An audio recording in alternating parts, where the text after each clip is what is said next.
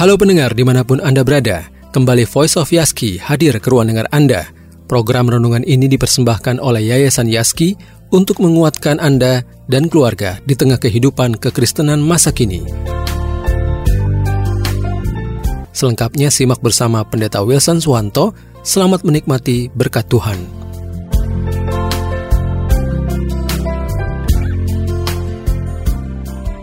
Saudara yang terkasih, 1 Korintus 10 ayat 13 mengatakan, Pencobaan-pencobaan yang kamu alami ialah pencobaan-pencobaan biasa yang tidak melebihi kekuatan manusia.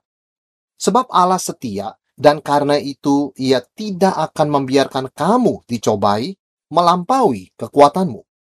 Pada waktu kamu dicobai, ia akan memberikan kepadamu jalan keluar sehingga kamu dapat menanggungnya.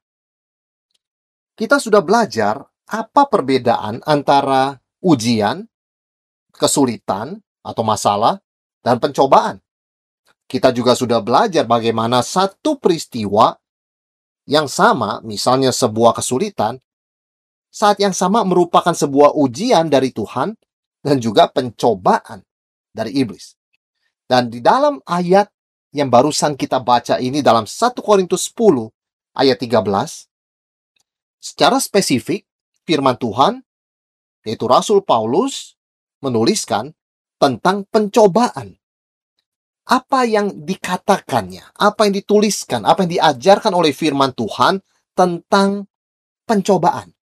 Ada beberapa poin atau prinsip kebenaran tentang pencobaan yang kita alami yang diajarkan oleh 1 Korintus 10 ayat yang ke-13.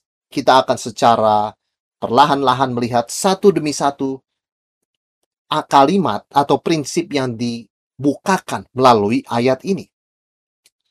Yang pertama kita melihat dikatakan pencobaan-pencobaan yang kamu alami. Di dalam bahasa Inggrisnya dikatakan no temptation has overtaken you. Yang pertama, kita belajar bahwa pencobaan itu bersifat aktif. Aktif mencari kita. Dengan kata lain, tidak perlu kita sampai mencari pencobaan, tetapi pencobaan secara aktif mencari kita. Itu sebabnya di dalam bahasa aslinya, pencobaan itu diberikan kata kerja aktif.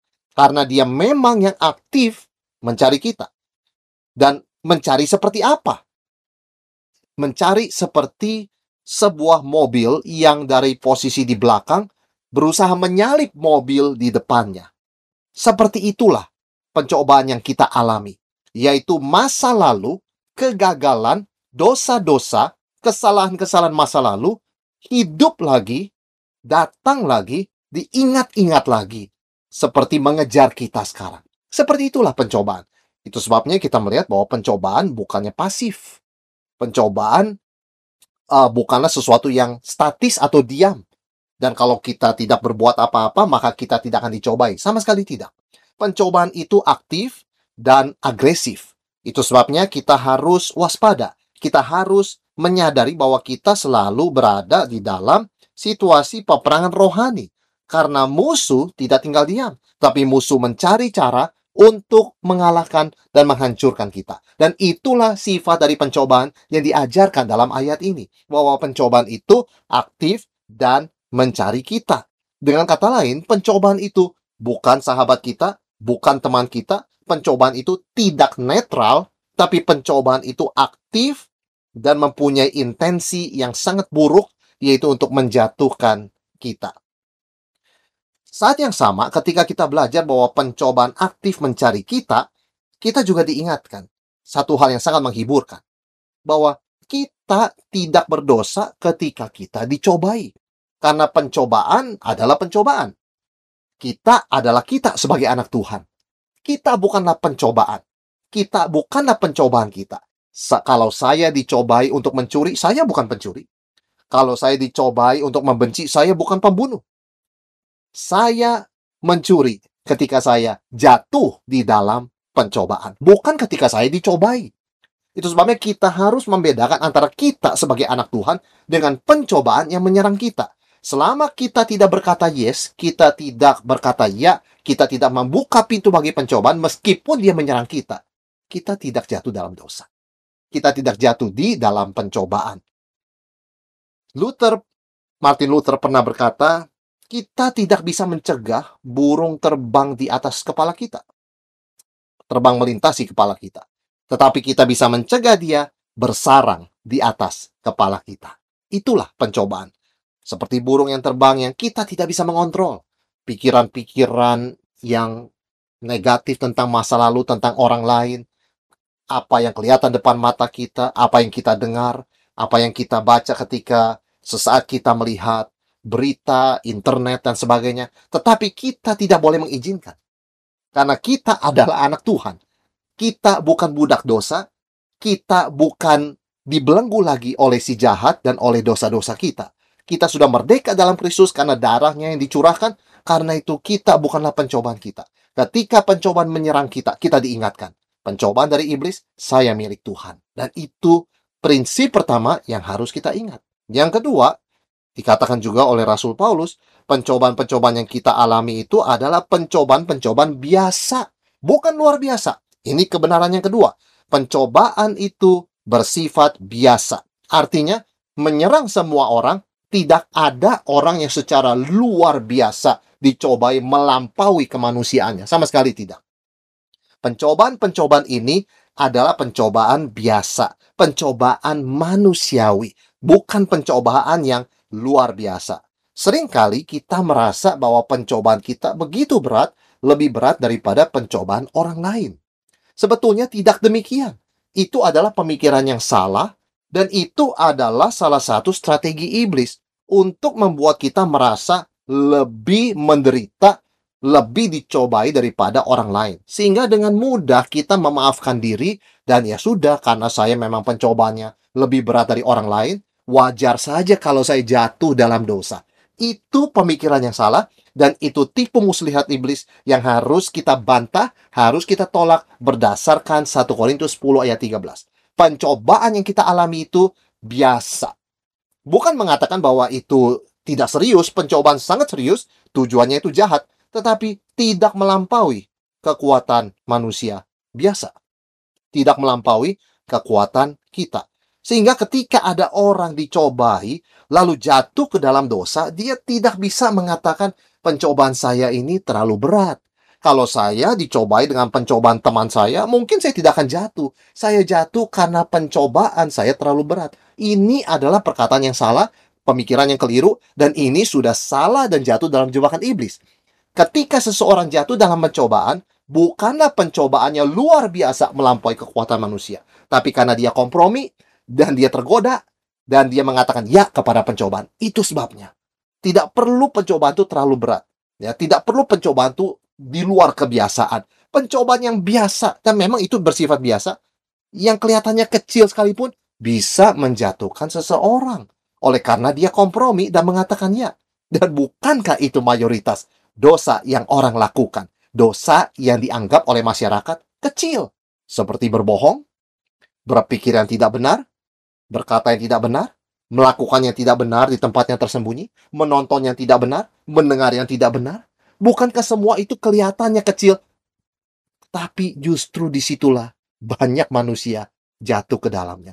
Bukan soal besar kecilnya pencobaan itu, karena firman Tuhan mengajarkan dalam prinsip yang kedua ini, pencobaan itu biasa. Bukan luar biasa, tidak melampaui kekuatan manusia dalam batas kemanusiaan sekecil apa pun kalau kita mengatakan ya, kita jatuh. Itu sebabnya kita harus melawan tipu muslihat iblis yang hendak mengatakan pencobaanmu terlalu berat itu sebabnya menyerah saja. Tidak. Pencobaan itu biasa. Saya pasti bisa menang, apalagi saya milik Kristus. Justru di situlah kemenangan saya. Saya melihat bahwa kuasa Tuhan Yesus jauh lebih besar daripada godaan atau kuasa iblis yang berusaha mencobai dan menjatuhkan saya.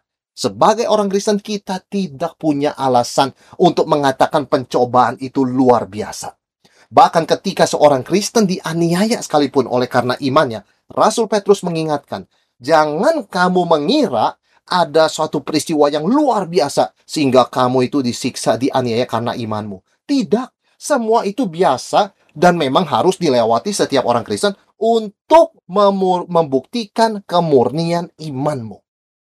Artinya, baik ujian maupun pencobaan tetap di dalam taraf biasa.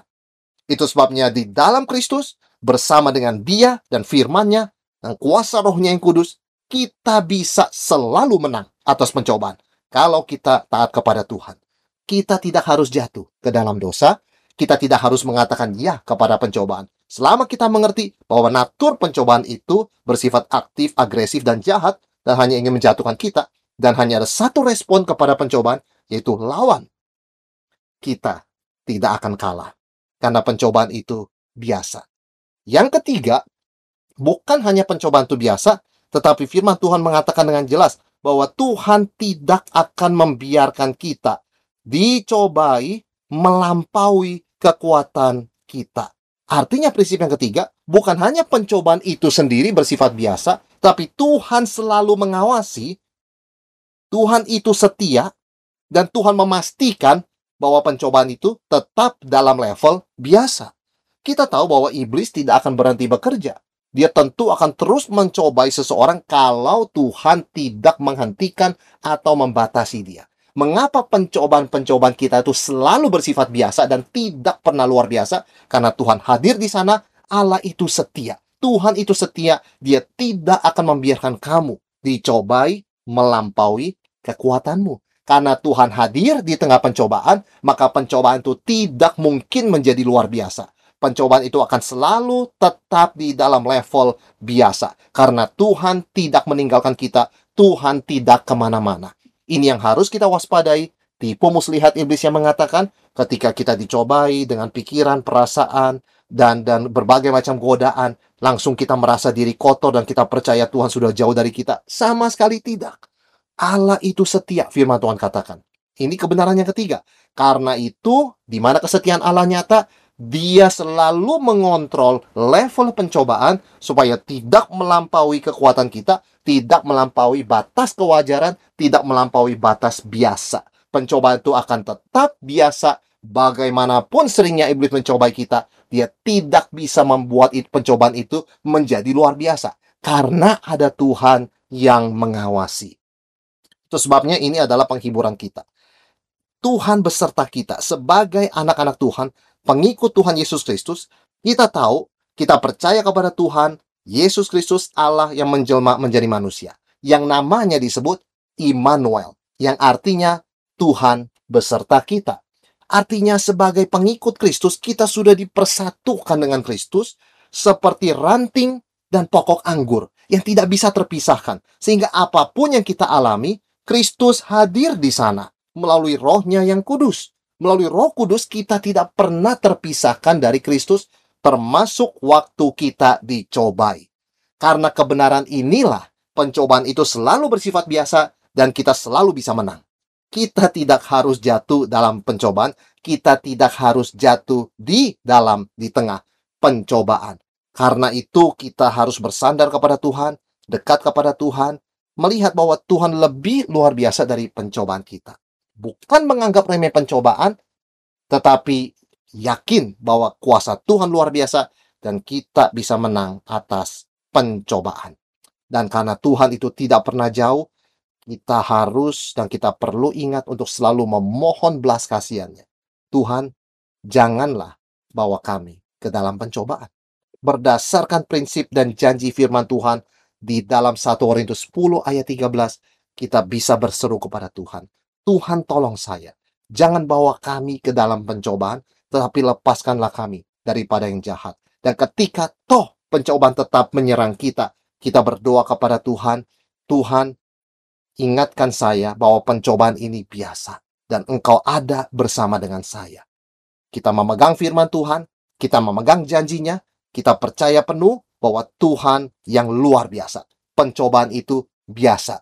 Kita tidak meremehkan pencobaan, tetapi kita mengagungkan, kita percaya penuh kepada kuasa Tuhan Yesus Kristus dan firman-Nya untuk mengalahkan pencobaan setiap saat. Ada orang bertanya, mungkinkah seorang Kristen? Mungkinkah seorang Kristen menang setiap kali ketika dia dicobai. Artinya, prosentase kemenangannya itu 100%. Mungkinkah? Secara teoritis, mungkin. Oleh karena kita diberikan kehendak bebas, kita diberikan kekuatan untuk memilih Tuhan. Kita bukan lagi budak dosa. Kalau kita budak, kita tidak punya pilihan. Tetapi kita orang merdeka di dalam Kristus, dan ciri khas orang merdeka adalah bisa memilih. Dan setiap kali kita dicobai, kita tetap bisa memilih Yesus dan bukan pencobaan, bukan hawa nafsu. Artinya secara teoritis, kita bisa menang 100% atas pencobaan bersama dengan Kristus. Meskipun dalam kenyataannya, kita tidak selalu menang atas pencobaan. Tapi sekali lagi, itu adalah karena kita kompromi. Karena keinginan daging kita, kita kompromi dan membuka pintu bagi pencobaan dan kita menuruti godaan pencobaan itu.